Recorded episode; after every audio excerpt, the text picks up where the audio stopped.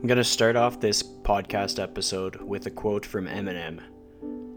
Look, if you had one shot or one opportunity to seize everything you ever wanted, in one moment, would you capture it or just let it slip? This episode is dedicated to the second annual Ride for Loma, occurring on July 26th. If you are in the Edmonton region, I want you to stay tuned to the release of tickets. It's going to be three rides, $100 a bike, 150 riders, massive outdoor party led by Boudang Music. This is something that you'll want to be a part of, and it's not to the extent that money is the only gift that you have to offer. Because in this episode, we talk about essence and what essence looks like, what essence feels like. What does it feel like to be fulfilled in your life? To carry on something meaningful, more meaningful than money or social media or likes or the amount of listens? What does it look like to show the people in your life that they matter? And so it might not be cancer that you just want to scream at. It might be MS. It might be that there is some rare disease that rocked your world. And at the end of the day, it's about reflecting on the fact that life is simply too short to sit down and just watch. Just watch people come in and out of your life, take things for granted, not take time to stop and smell the roses. It's important to take moments, not for granted, but as gifts. To understand that everybody that comes into our life and how they come into our life, everybody that leaves our life and how they leave our life, all of that is happening for a specific reason. And while we may never understand these reasons, or think that they are unfair, or want to punch the wall, or scream, or cry, they are reasons nonetheless. And it is a matter of being open to what life is, because it's not all happy. But then you find this moment where a dragonfly flies in front of you, and you understand that we ride as one. Welcome to the Lifestyle Chase. This podcast features high performers who have found a way to live their best life while balancing their health, wellness, friends, and family. Proudly hosted by me, Chris Liddle. Without further ado, let's get started. Today I'm interviewing Tevia Celli. She's a vegan, she's a mom, she's married, she's LGBT, music lover, director of education for Cycle Bar Franchising. She kicks ass and takes names and leaves nothing held back. She feels emotions like she means it. But honestly, she tells her story best. So here we go. Welcome to episode 57 of the Lifestyle Chase. Today I am joined by the one and only Tevia Celli. How are you doing? And did I say your name right? You said my name correctly, and I'm doing great. That's awesome. How are you? I'm great. It's it was a hectic, hectic last half hour because for the first time I had technical difficulties getting all this stuff recorded. So take me through a routine. Like what what is your day like? How do you start? What what's stuff that you do? What do I do? I, I wake up every morning about five in the morning, do a little workout. I love to start my workout um, first thing in the morning because I have two kids um, I'm either getting them ready for school or for camp. They're in camp today. So I, I, like to get my workout in. And if I don't get up and do it at the crack of dawn, chances are I'll get them to camp or school. And then calls and emails start coming. And then I forget the me time. So I get up, I do my workout, I get kids up and ready. Uh, and then I typically, we have, a, currently have 182 studios open, and we are uh, opening another 30 to 40 in the next uh, three months. So I am just talking to people, walking them through all the steps of finding talent. I have a whole team of master instructors under me that I'm in constant communication with. Uh, do we do auditions? We do trainings and boot camps. So just basically, that's what I do all day long: is talk to people, um, make sure that they have the right talent in order, um, so that they can be successful. Absolutely. So if we took a time machine and went back like 20 years, what what would life look like 20 years ago? Wow. So 20 years ago, I uh, was in the process of opening uh, the one of the first indoor cycling studios, boutique indoor cycling studios. So th- there were uh, spinning was in in gym, big box gyms uh, just starting to make its debut in the 1998, 1999.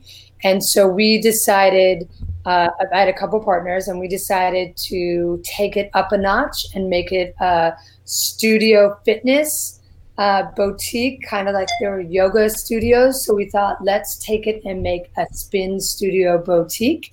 So we created a very high end uh, attracting that Hollywood because we was in West Hollywood, so we were attracting that clientele. So basically, you know, trying something uh, that no one else had tried before, uh, as far as a, a, boutique style fitness back then.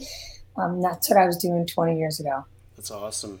And yeah, with, with everything that's new, like this was a new market, a new topic, probably like a, just a new concept. Yes. Um, what were the three things that people said? Against your idea that really stuck with you? Uh, that were against it? Yeah.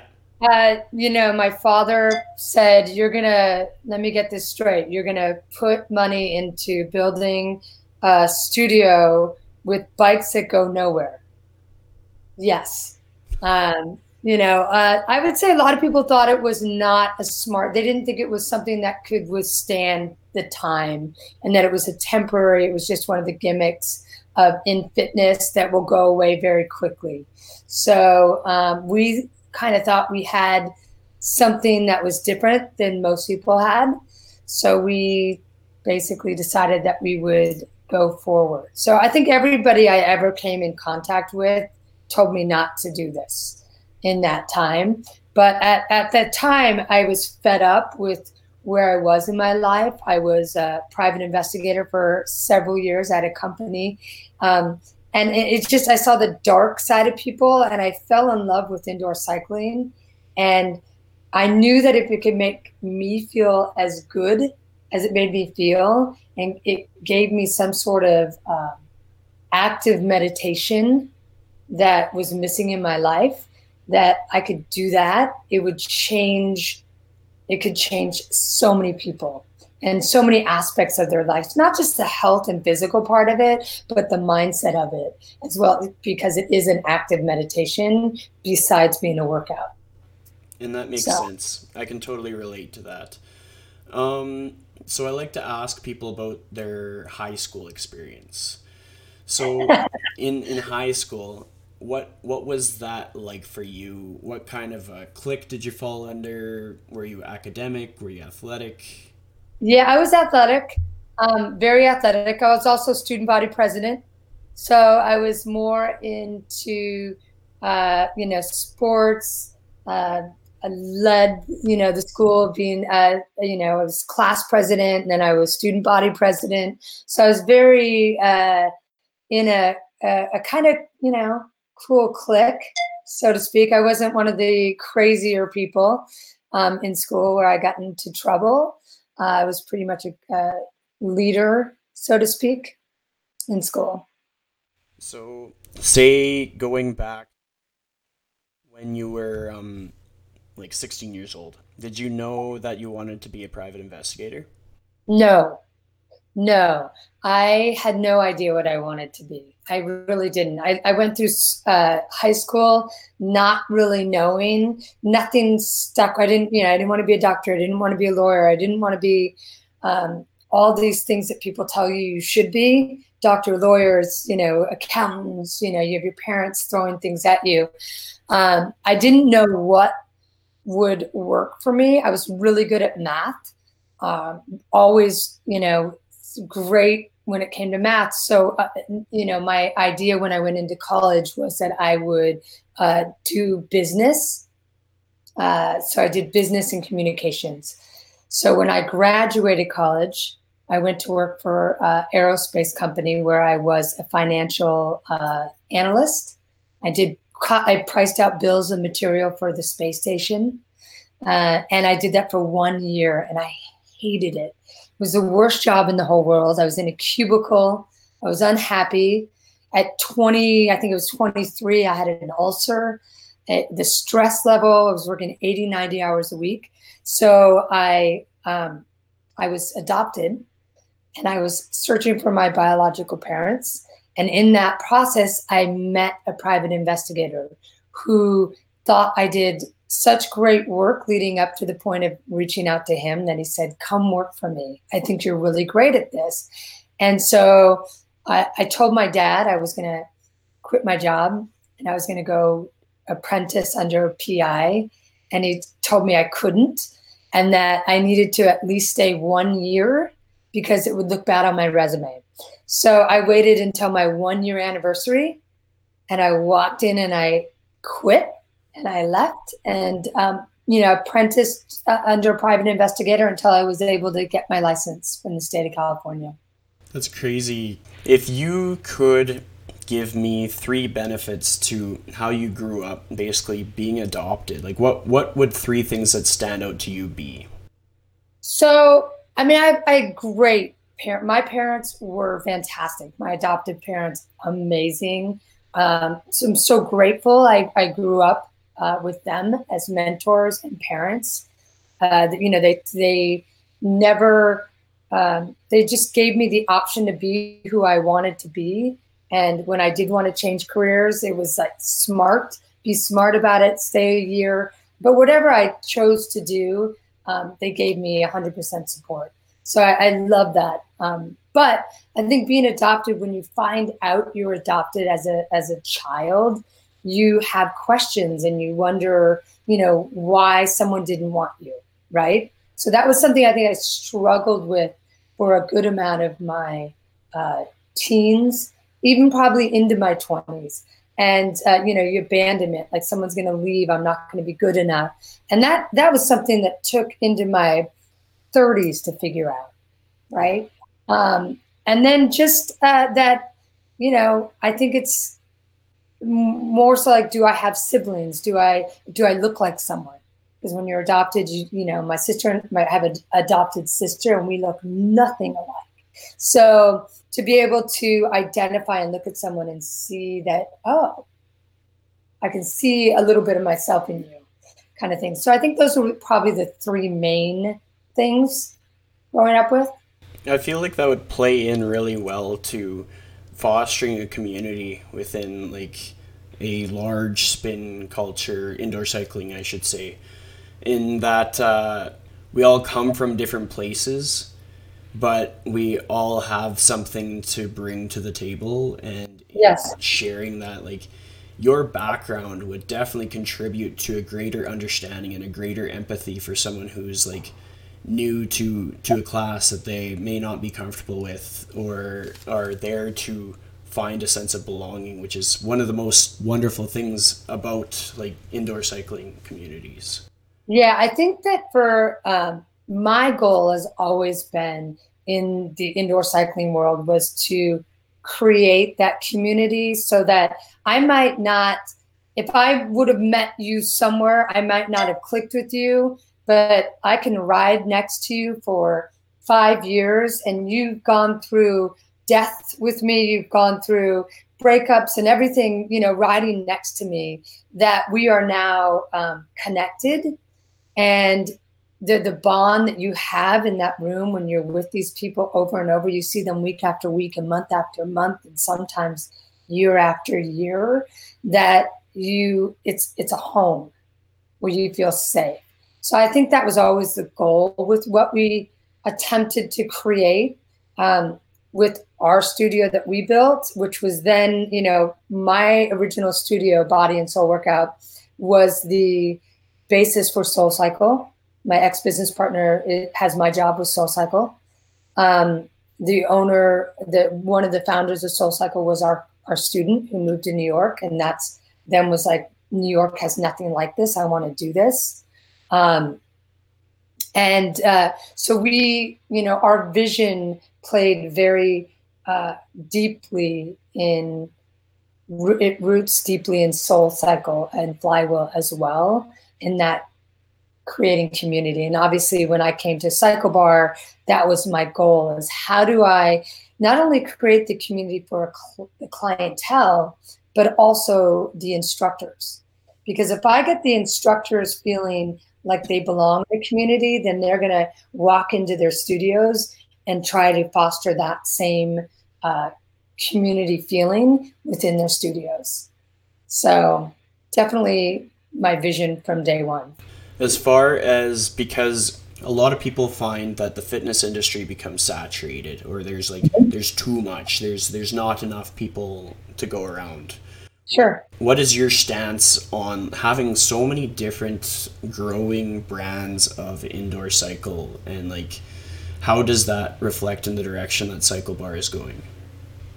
So I think with Cycle Bar, the, the one unique thing that we well we there's a couple of things we do, but one of the things is because we're franchised and we go in these different communities, we go into communities where um, our biggest competitors would never enter. Right, Fargo, North Dakota. No one, you know, Soul Cycle's never going to Fargo. Um, Des Moines, Iowa. Like there's so many places that they would never go. Um, so with that franchise, you still maintain uh, that mom and pop kind of feeling because the franchisee, it's their money, they own it, it's their energy in it. And so when they buy into the bigger picture of Cycle Bar and then they bring that to the community, people feel like it's that mom and pop, yet it's a it's a big brand. So you can go to any city and find it. Um, so I think that that separates us from a lot of people, as opposed to you know you don't get that mom and pop throughout these bigger chains when you go to those studios. Uh, second thing is I think that we offer a variety, and that was always my goal with Cycle Bar is to give the opportunity that if you want numbers, you can come to this class and, and get your numbers. If you want numbers amped on 2.0, you can go take a performance ride. But if you just want to walk in and close your eyes and not hear numbers or look at numbers, you can have that connect ride and you can have it. So we we're not looking for one type of person. We're looking for three types of people. And so we're really very inclusive in that sense. Um, we're not looking for that, you know, type of, of client that's the perfect size and the perfect body and, and this specific look. It's not our brand. Um, I, just got an email from somebody uh, that I was reading this morning about uh, uh, somebody who auditioned for them and how they were concerned because you know they were not exactly the fit look. Um, and I sent them five or six uh, screen grabs of cycle stars who that sell out classes around the country that are you know a size 10 to 14 and that that's our brand is that we're not exactly looking for the perfect you know body. I don't even know if there is a perfect body. I think it's just a stereotype. So i think that that separates us from everyone else those kind of things. So we offer that inclusivity. Um, we're not exclusive. We're not going for the 1% we go for the you know 99% I agree, and I'm I'm on the same page with all of that. That's why I'm seen at Cycle Bar Windermere very often. It's just like that whole being able to enlist people based on their capabilities. Like if you can wake up in the morning, you can go to Cycle Bar. It's it's not a matter of you have to like hit a certain benchmark first or anything like that. Like it, people's lives can be changed for better through the simplest measures. Yes. So I agree. With the topic of community, something that I have found that I've noticed, um, I would consider myself a very supportive LGBT ally, someone who likes to see that community feel like they can live a life just like anybody else. And with society, it's something with a lot of pushback. I know that you would be able to speak to this. What, yep. what is the, the toughest obstacle that you faced with your journey on that topic? You know, it's um, it's been it's ongoing, right? So you think that in 2019 you don't um, that that there's not going to be hurdles, but there is are still hurdles every day. I mean, you walk. I, for example, we I flew home with my family um, the other night, and, and we landed in LAX, and we had a car pick us up because obviously I wanted to schedule a car. I had two kids with me, um, and you know the driver saw my family. You know, there's two moms and, and two kids, and he would not shake my hand. He shake he shook my kid's hand and he shook my wife's hand, but he would not shake my hand. And you know, had it not been two o'clock in the morning, um, I would have just said, "I'm not using your service. I'm going to call an Uber." And you know, but I, I needed a car seat, and I had ordered a car seat. So I, I really was, and I was spent. We, we our plane was delayed by four hours, so and it was late in the night for us, so we went with it. But um, even now, and especially living in Los Angeles, you, you don't think that those things still happen, but they do. And so, um, growing up, I would say for me, I didn't have the struggles that I think a lot of people had growing up because I had great parents. I'm a very accepting mother who just wanted me to be loved and l- love and that's it. And I was always, as long as you are loved and you're loving people, I don't care who it is or what it is. So I grew up not thinking anything was wrong with me and that it was all okay. But I will say that with the cycle bar journey and traveling all over middle America, that you do see um, the difference of acceptance from state to state and demographic to demographic.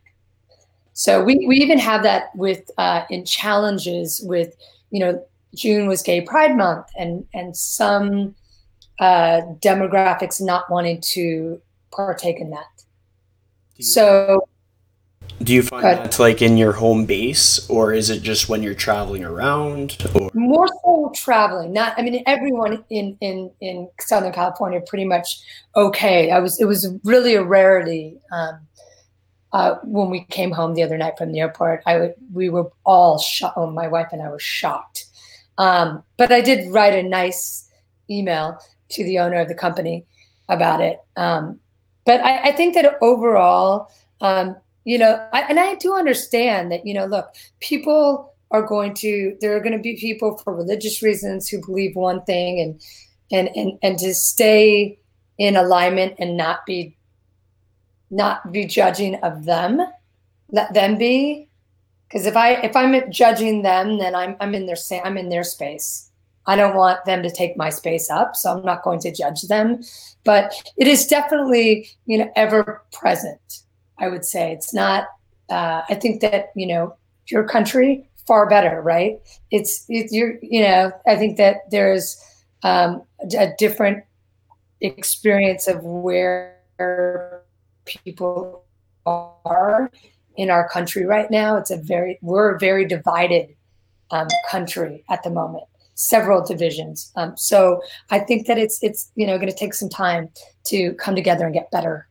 So that's going to always be present. I think. Yeah, and it's I don't know. I, I think I'm wired for for empathy and like I might not be in that situation, but it doesn't mean that I'm not enabled to like have some sense of allegiance or just understanding what it must feel like like i can i can make it as though say because i'm a canadian i like hockey yeah.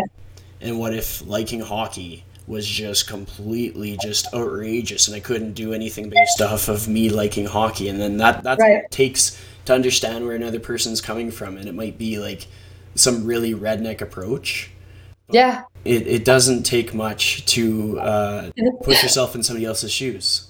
Yeah, absolutely. And I think that you know, it, it's it's just again we're uh, especially where we live in the United States. It's just it's so divided that the hate level of hate with just LGBT and and then you've got religious and you've got you know there's so many um, different people being hated on um, so it makes it very difficult to exist right now. I think it's very hard because we are, you know, we, we have a healing that has to take place in the United States of America. And I don't know how that happens, but hopefully it will um, happen at some point.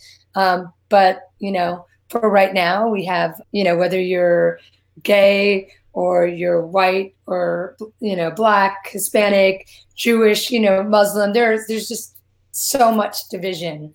And I think it's, it's not just my, experience um, and my you know being gay and, being having these experiences it's everyone. Everybody at this point is being discriminated. So i have a lot of uh, empathy for all people. And um, i think at one point maybe we'll all get there. I hope so anyway. I hope so too. But i think it's a good segue to the role that a cycle bar location can play in a community. Yes. Because everybody that gets on that bike has a way to impact other people in their life. And it's that solidarity that you experience in that room when the lights are off and the music hits that beat and you you find that that state of flow. Um, yeah. You get like this sense of clarity. You you might start your day off with like a six a.m. class, and all of a sudden things are more clear. You go out into your life and you can actually impact change. Like people in the spin room are they could potentially be political leaders. They could be yes. police, doctors, and it's incredible. Yeah. So, then looking back, you're the leader that leads leaders to lead. Isn't that a cool feeling?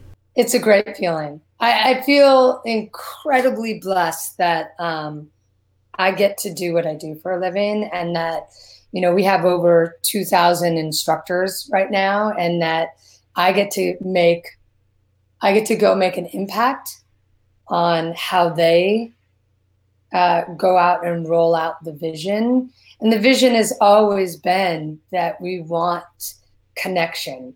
I mean, we're selling, you know, it's, like it's, it is it is a workout. So we're selling a workout to a point. I would say the workout's a given, but we're selling an experience. And our, our experience is to um, give people the opportunity to feel good. And we feel good when we're empowered and when we're inspired and motivated.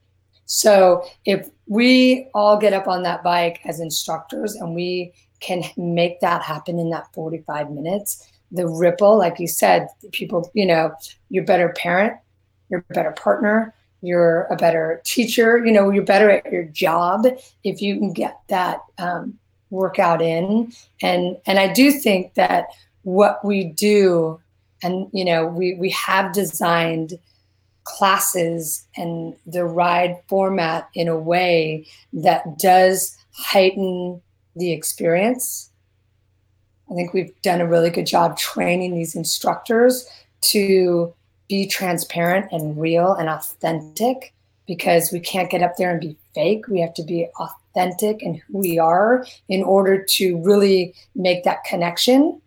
Um, can't have that connection if we're acting up there. So we have to be real people up there and be vulnerable and share our experiences. And when we do that, we connect.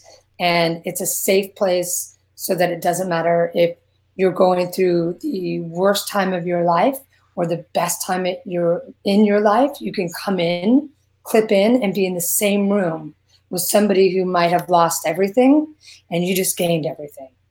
So I feel blessed that I get to do that and, and be in charge of all that and and lead. I call them the youngsters. My they're my kids. I uh, I love that I get to inspire them to be inspiring.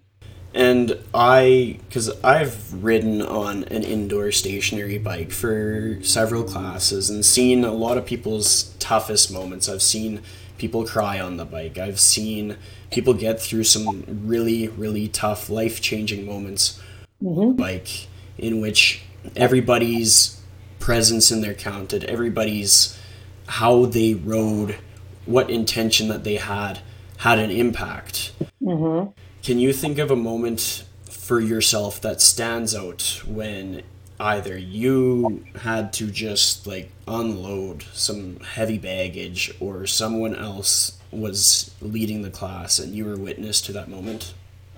Yeah, I'm in several over my career, right? I've been doing this forever. So I would say for me, um, my mom passed away um, almost five years ago of cancer. And so during that time and being on the bike, I don't know what I would have done if I didn't have that outlet as an instructor um, to shift my perspective every day. So, as much as I was up there on the bike leading people, I was also working through my own stuff. And I always do tell this to people, all the instructors, is that as we go through this and we're on this bike, we're really we're always talking to ourselves, right? We're working out our own stuff. So I think that for me, being able to talk and and and share where I was and, and the music played a big role in it because there's be some days where I'd just be mad and I'd play, maybe throw in some, you know, Foo Fighters or Nirvana in there, and then um, or Rage Against the Machine, and then follow it up with something soft, um, so that I could feel those emotions. And I, I can't hundreds of times, thousands of times, I've gotten on that bike as an as the instructor and bawled my eyes out at the same time that other people were. And I think that those are the those are your best moments on the bike because they're, they're your truest moments as an instructor is when I can be up there and be that vulnerable in front of 50 people because I, I, believe that everybody who comes into that room is meant to be there. So they're meant to hear whatever is being spoken.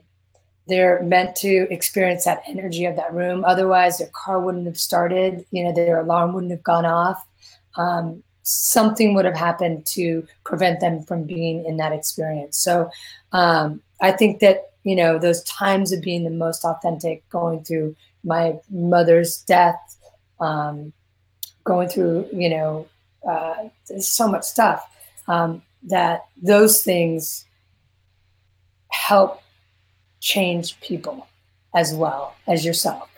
Um, dozens of times I've cried in classes. I mean, more than dozens, hundreds. I, I have some of the best master instructor team around, and we're all getting together this weekend, and I can't wait. Um, we have these events called Cycle Star U, where we uh, some of the senior master instructors get together and we do a three day workshop and we all teach. Um, and every time we do that, and I get to take my uh, master instructors classes, I walk away bawling because they're so great at what they do that if I've allowed myself to be open walking into that room, I'm going to experience. So it's going to bring up something. And it just might be that I'm so inspired and so proud of them that it causes me to lose it on the bike. So I think that there's, you know, I all the time I walk in open now on when I take classes. And I think that a lot of people who have been doing it and coming as students for years, they feel that safety of being in a room where they feel like they, they can cry. It's kind of like it's kind of like the, the old TV show Cheers. You know, you had your characters who came and they were all from different walks of lives, but they would come, you know, into this area, sit at the bar, and talk about their lives, whether the good things, the bad things, you know, they might not, they never hang out outside of there, but that was their place. And they could be who they were and um, they could allow themselves to go through whatever they were going through at the time. So I think that that's the whole cycle bar analogy is that you walk in no matter who you are, where you're from, and you can be. And so if the class is, is, the music is right and the instructor is open enough and allowing everything to unfold, you're bound to feel. And, you know, I, from all the, the people I've talked to over all my travels through all the different cycle bars, I meet people all the time who say to me, I cry in class all the time. So I hear it. So I know that it's something that happens every day. Every, you know, probably hundred times a, a day. Um, it's happening uh, around this country, so it's kind of awesome.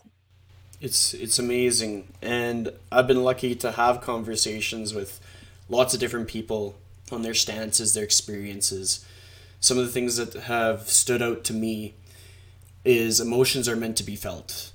Like yes. when when you're sad, you cry. When you're mad, you yell. Like these you can't hold these things back. When when people experience loss, you're going to feel empty and it's going to feel that way probably forever. Sure. And it's just about owning that that feeling and being able to live with an open heart in which you can share what that looks like with other people because otherwise they aren't equipped to know how to support you in whatever yes. It's crazy. Just like technology and social media and all these you got to look this way, do this thing, talk like this, make us not as good as being humans as what we maybe once were. I agree. I agree. I think social media is um, it's great for a lot of things, but it's also um, our biggest downfall as human beings. We no longer interact with people. It's it's all through. It forces. It takes you out of being present and experiencing emotion with a person. You're experiencing it with your phone or your computer and you know you, people paint these pictures of how perfect life is when it's not perfect um, and so yeah it's it's it's uh, it's it's great to be able to come in and, and have those moments and be on a bike and you know not be in the most perfect place but be able to go through a class and sometimes a song will come on and you get to work out your angst or you get to um, shed the tears and all of a sudden you go oh, i mean i must have needed to cry yeah. um, it's it's sometimes like a really great movie right sometimes you walk into a movie and then you're you know at the right you know the intended part i'm bawling and you know it might happen you know three months ago i might not have cried but you know when i watched it at this time it just i lost it it hit me and it's I think it's the same for that class. When you walk into indoor cycling, there is that flow that I don't get in other workouts. Um, sometimes maybe yoga can do that, but you're not going to get it. You know, probably never going to cry except in pain in a Pilates class, right? Or you know, a bar class, um, but or you know, a CrossFit class. But you know that the the way again, I say it's active meditation because there's something about being on the beat and you're you're clicked into that bike. You become one with the music. The, the instructor says the right thing at the right time, takes you on this journey, and you all your walls come to, down, tumbling down, and you're open and you're present, and you know it does invite feeling and emotion, and then you walk out and you just peel the onion layer a little bit so when we do that, we have better experiences. So, kind of what brought me to Cycle Bar is my good friend Dr. Farah Sharif. I yeah. Follow her from studio to studio. I go where she goes. And in one of her recent classes, it was it was a good one. And she gave us a word to, to think about. She loosely defined it, but kind of left it up to interpretation. And the word was essence. And I'm curious as to, on the spot, how do you define the word essence? Uh, I would say that it's probably ever changing in a sense of my our evolution and how we evolve as people and, and my growth but but it's hopefully one of being open, loving, kind, empathetic. Um, you know that that's that's what I give off when I walk into a room, when I'm there.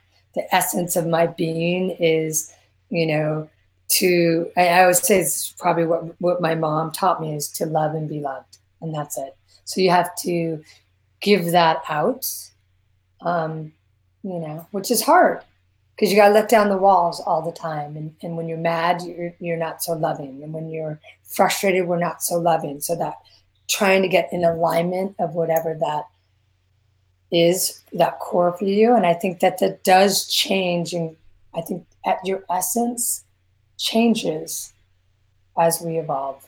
I think it's always going to change, but the core will be there of whatever it is. But I think that um, it gets more broader. We broaden our essence. And on the thought of it broadening and changing and evolving, with you being a mother to kids and uh, you have a partner, and how have they impacted your essence? What are some things Oh gosh.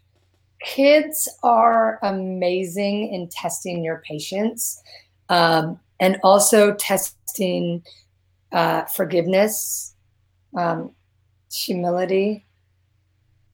They're humbling. Um, but they they also, you know, for me, they've encouraged me to um, be a better person and parent. So it's this how do I stay calm in moments where I just want to rip, you know, rip them a new one because they've done something or said something that they shouldn't have said. Um, and how do I approach it from love, um, yet with boundaries? And there's a fine line, I think. So I'm, I, you know, I, I'm not going to say I've, I've, I'm a failure but you know i've stumbled along the way obviously as i think all parents do. Uh, nobody there's no book that tells you how to do it right um, and how to make it work best. I think there, there are a million books but there's no right way. And i think that um, we, you know we're going to make mistakes and we're going to act ways that i'm acting more like the five year old than the five year old and so it's just recognizing that um, I am going to falter and that I am going to, at moments, be weak as a parent, and that I have the ability to constantly step up. And so it's stepping up and being the bigger person a lot of the times. Um, as far as a, a partner, um, I, you know, finding the right partner is probably one of the hardest things we can ever do to find the right partner. And for me, I'm fortunate that I, I married a Canadian, which is probably why it's so good. But she's um, also a really strong leader. She has her own company. She's a, has her own production company. Very, very strong leader, but challenges me, um, calls me out on my stuff all the time which then um, invites me to change and step up and own own up i think is the best word is constantly own my thoughts and my actions. And um, so uh, that that to me as a as a partner is great to have someone who challenges me and sees me most of the time better than I know myself to be. Because if you have that person in your life and i think as a parent you see that of your kids and we all want the best for our kids and we see them always better than they see themselves um, or they know yet that they can be. Um, so to have that be a, a, a spouse who holds you accountable to that is great because then it keeps us um, evolving in a relationship as a person as a family unit so that's how my essence of my family keeps changing uh, that. So people give their critiques or their criticisms in how you could grow. And we're not always open to, to feedback in that way. Maybe yeah. we don't see what they see. What's been a moment where you were like, no, like you're wrong, and it was hard for you to see it like they did, even though you ended up growing in the end from taking their advice? Um, gosh, I'll tell you that it, it would. I would probably say this year for me was a really big growth year. Um, and it had nothing to do with family. It had to do with CycleBar family. But the president of our company, Ryan Junk, he's um, he's hilarious. He's I kind of call him. Uh, he's he's he did you he was president of UFC gym prior to coming to CycleBar. So the the experience of uh, what we do um, he just didn't. Yeah, I think he's gone to one indoor cycling class, right?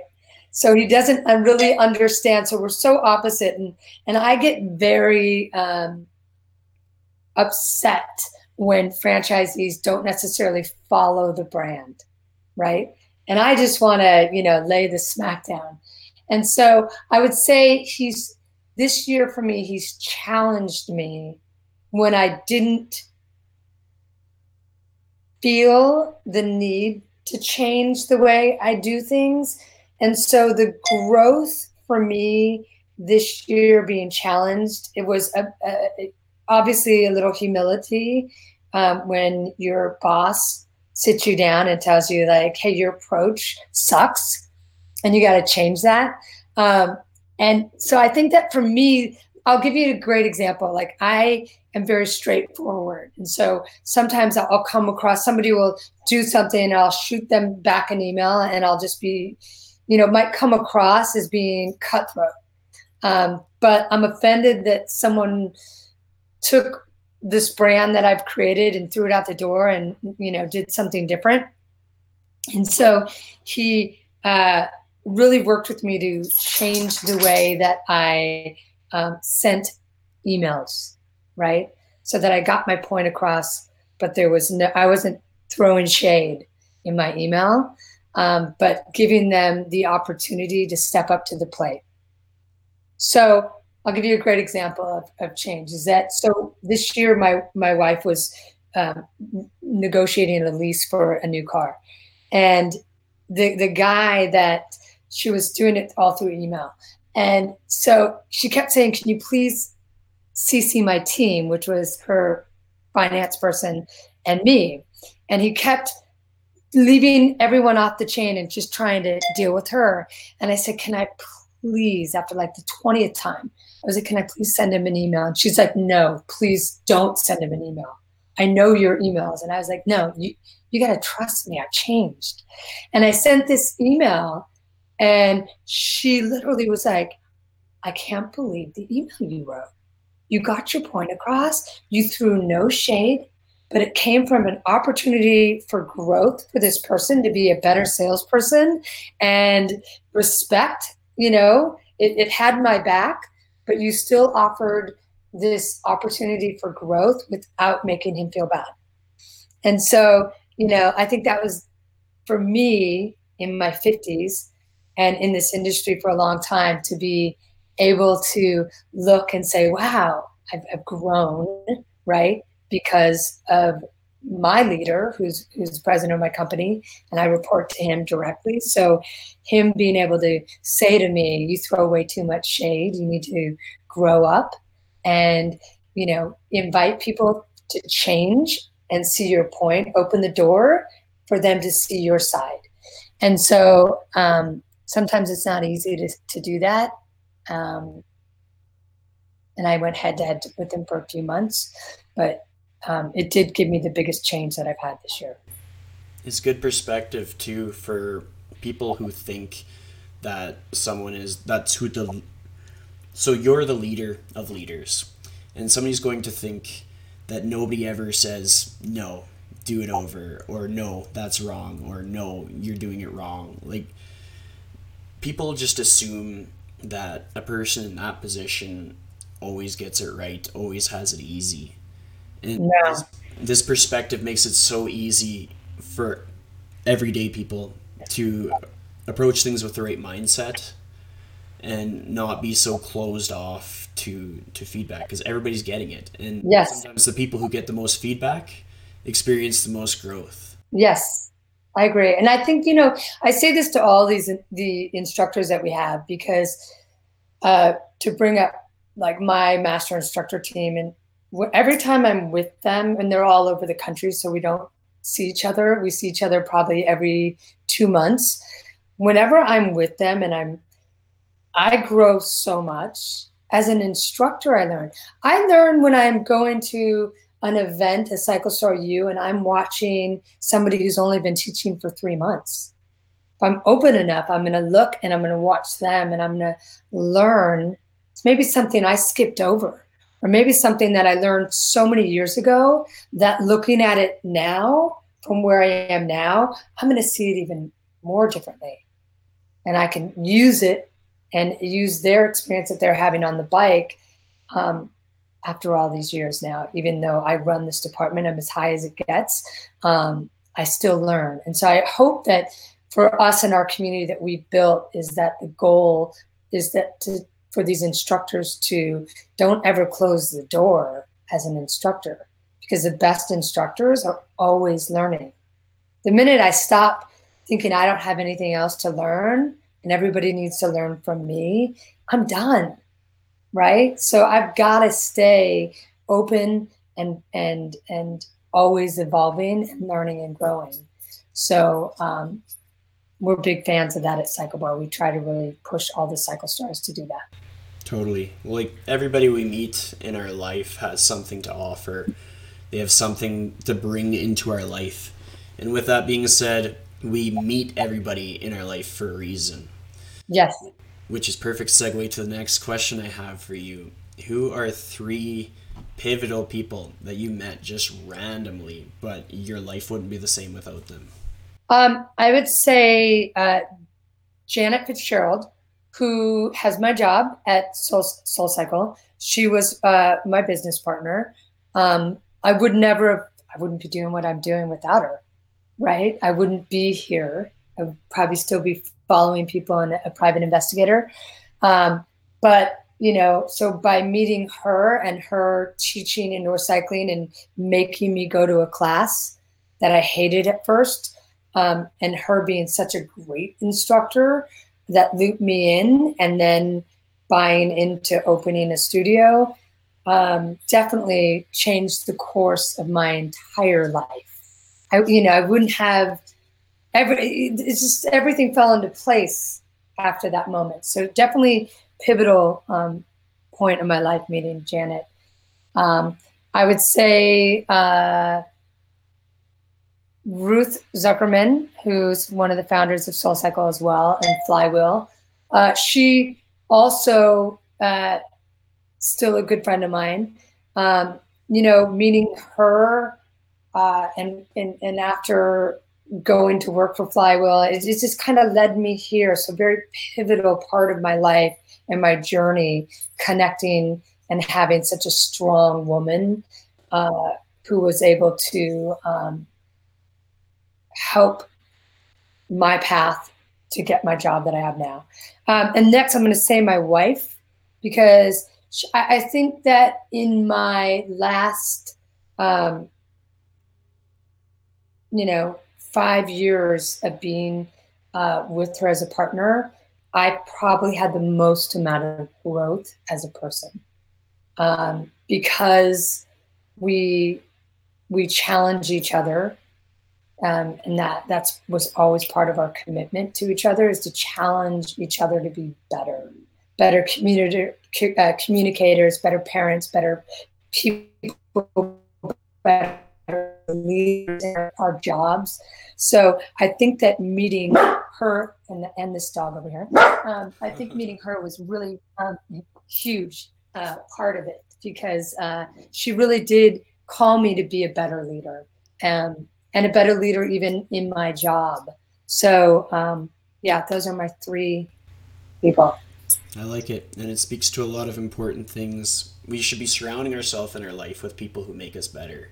Yes. And if they're not making us better, we should ask us ourselves why are they there? Like what are they doing? Why do they get so much of our time? Because we only get so much time. Yes. Yes. So uh, last year was the first year that uh, CycleBar Windermere did the ride for Loma. Yes. And I'm sure you're very familiar with the story and her legacy yes. and everything. And the the second annual one is coming up, and I'm going to do a special intro on this to try and help promote it and share Loma's legacy. And I know cancer affects a lot of people. It uh, I know that I don't I never grew up with grandparents because of cancer. I mean, like my parents are are older, which would have placed my grandparents at an old age, but I might have yeah. seen them if not for cancer.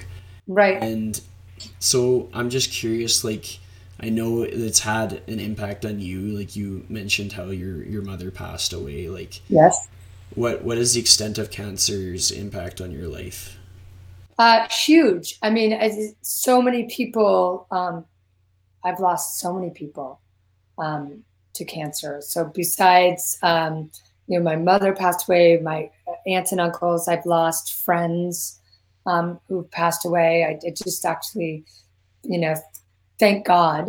Um, one of my closest friends went through uh, the last year of having, um, she had colon cancer, young, two kids, my kid's age, um, and, you know, going through her chemo with her and surgeries, you know, with her. And by the grace of God, she's now cancer free at when she had stage four um, can, uh, colon cancer, which is a rarity that she at the moment is has been cancer free.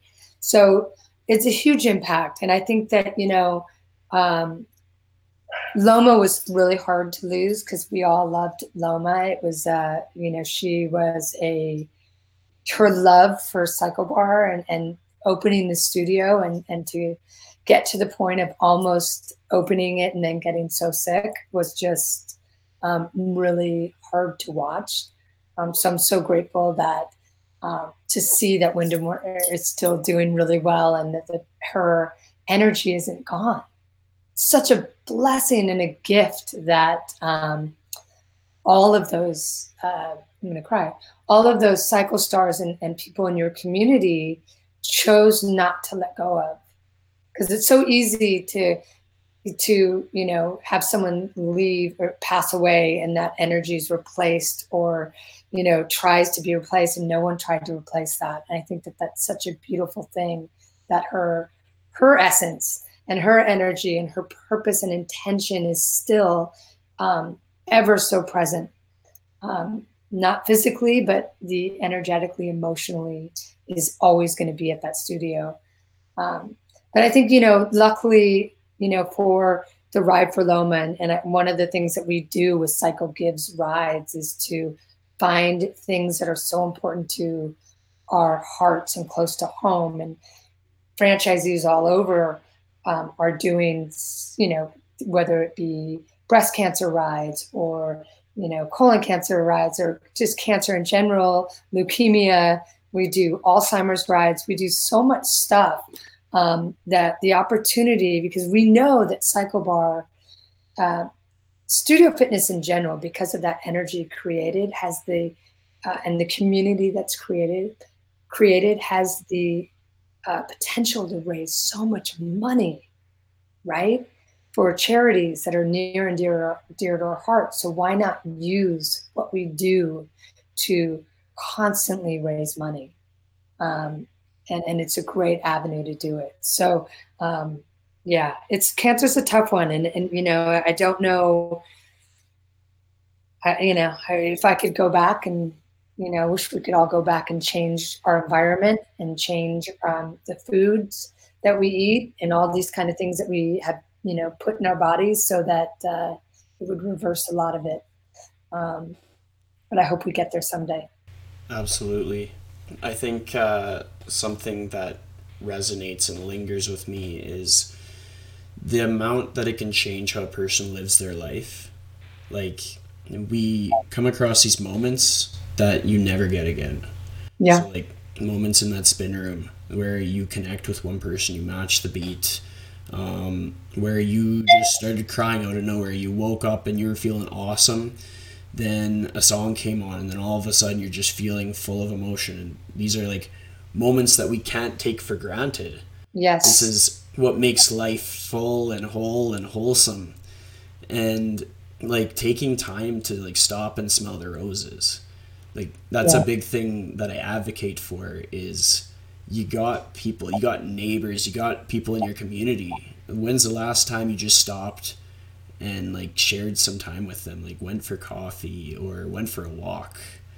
Yeah, or just checked on them. Hey, are you how are you doing? You know?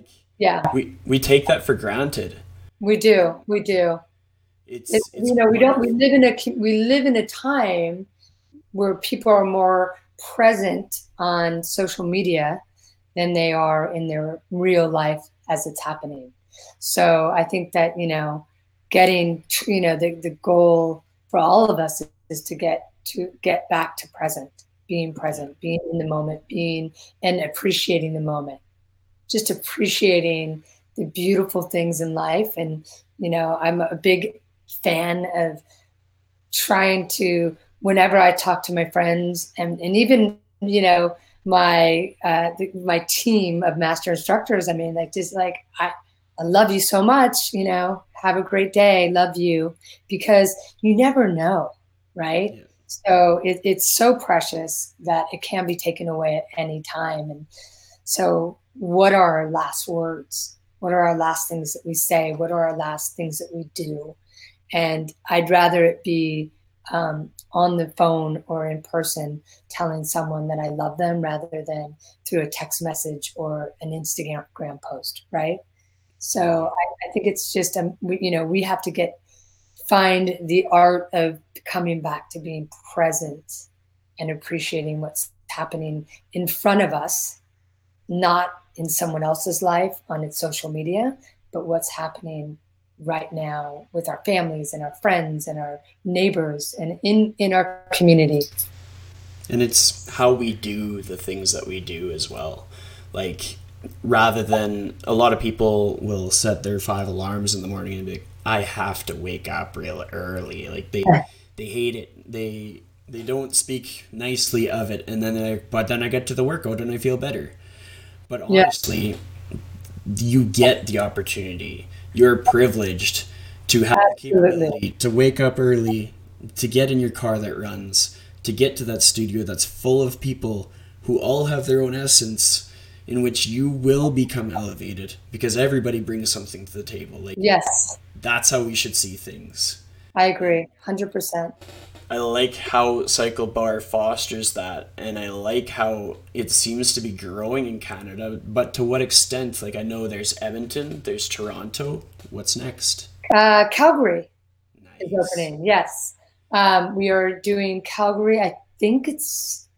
I know we have a lease signed. Um, so yeah, we're we're coming. We're getting bigger there.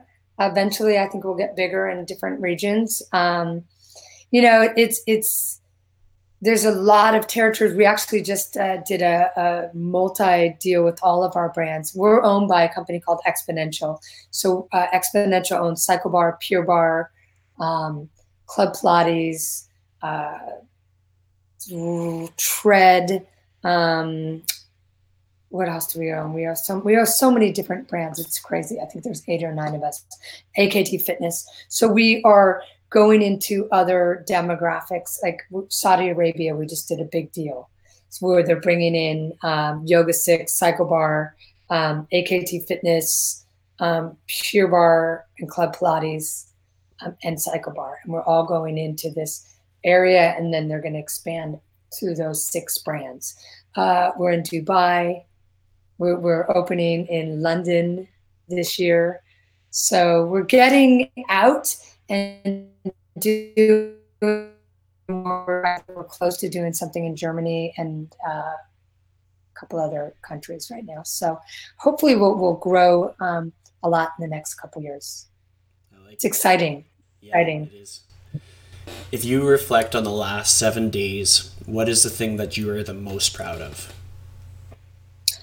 Um, I'm the most proud that I was um, able to unplug and be with my family and just um, be present and see their joy jumping and you know being at the cottage and you know doing these things that they've not done before and you know jumping off the dock and then going out and jumping off the just seeing that pure excitement from my children um, and unplugging and seeing being able to experience the surroundings and the beauty um, and also having the trust that I've built a, such a stellar team that they can support me being away.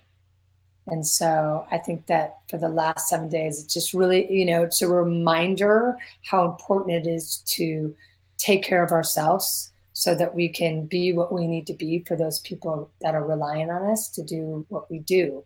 Um, it's really important. So I think that that for me was like a big accomplishment to be able to unplug.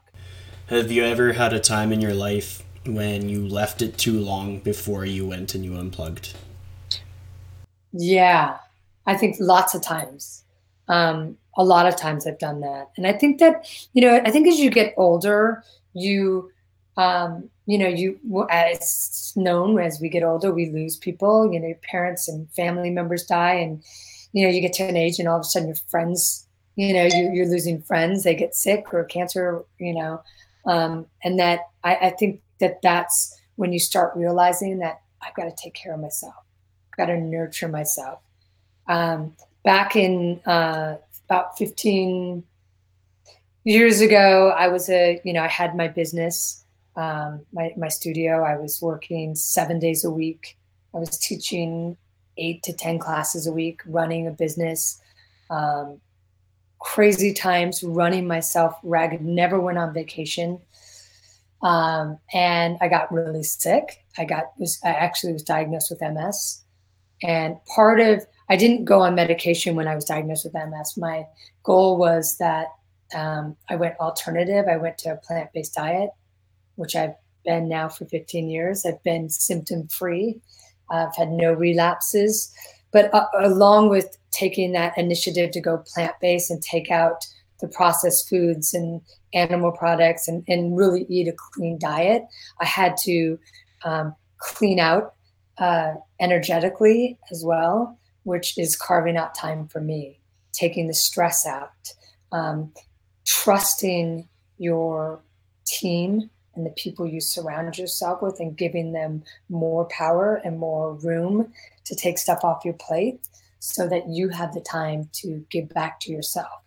Uh, being an instructor is, is the probably such an amazing uh, gift to be an instructor because you get to give so much of yourself to people and and um, the effect that we have on people is just monumental but we often forget to nurture ourselves so for me that was a, a huge lesson in i've got to really start nurturing me feed my body feed my soul um, rest when I need to rest, and um, you know, take care of my mind, take care of everything.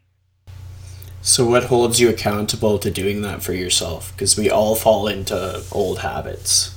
Um, I have been. I think that was just a, such a scary experience for me that I, I've never cheated. I've always stayed on this strict diet. People ask me all the time, "Oh, what's one what's one time if you have a piece of birthday cake?" Um, I'll have a vegan cake, but um, it's just I don't. Why risk it? Yeah, I don't know.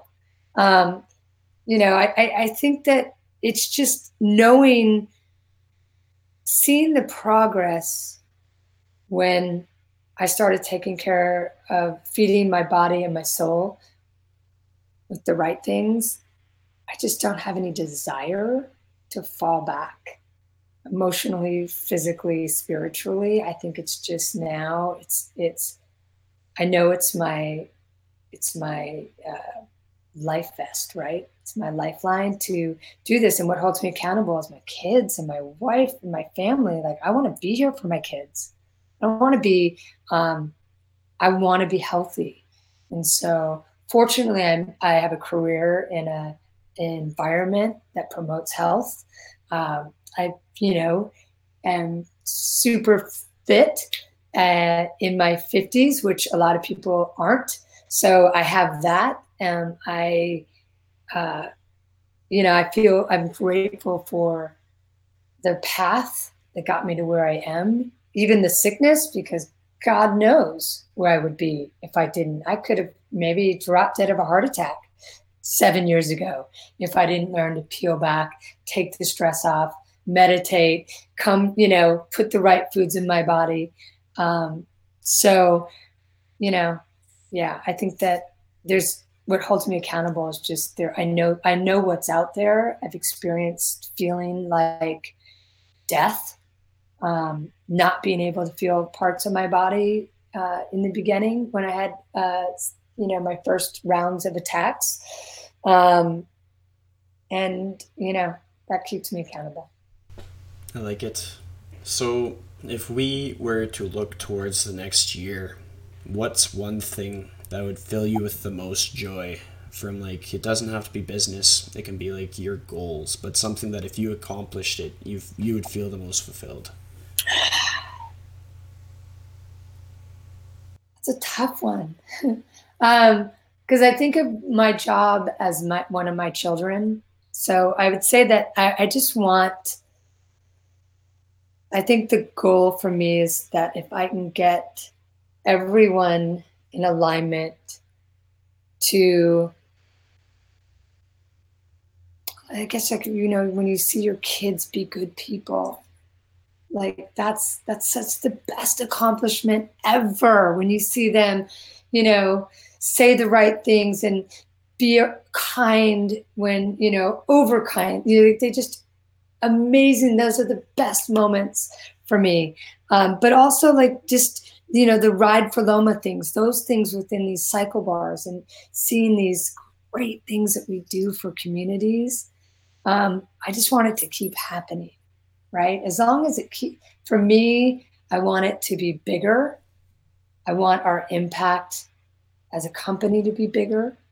And I think that there's so much more we can do um, now that we're um, getting a lot of these processes and procedures down with opening all these studios and getting some of the struggling studios back to being successful, which has been a, a big task that we've done in the last 18 months. But then going back to how do we be more impactful as a company? Because when you have 200 or so studios open all around the world, and your, your goal is to get to that 500, think about how much of an impact we can have. So, really bringing that to Cycle Bar on a level of how much more charity can we do? How can we affect communities, whether it be um, you know those those rides for Loma or the you know somebody whose uh, family's lost their home. The things that we've done, um, it, it's just to to keep on that and make it bigger. You know, like any one. change, any change for the better of a uh, of society at this point, I think is just whether it be through our children or through our, our cycle bars, is, is, is my goal. So there's a question that I ask all of my guests, and it goes like this If you were to give one piece of advice on how to authentically live your life to the fullest, what would it be? Don't be afraid. Like, you have to let go of fear fear of love, fear of loving, being loved, being left, being uh, failure, fear of failure, all that fear. Um, because when we let that go, um, we can experience. It's what holds us back. It holds us back from being happy. It holds us back from being loving. Holds us back from being kind, uh, because we don't want to put ourselves out there. So it's just really just finding the roadblocks that keep you strapped into fear. It's been a pleasure having you join me. I want to thank well, you. Thank you for having me. I really appreciate it. You bet. And uh, we'll probably chat another time. I hope so. I hope to come come to Edmonton and you know get on a bike. I look forward to it. Alrighty. See ya. Thank you. I just have one thing to ask of you. Find somebody that's in your life right now and tell them that you love them. Thanks for listening.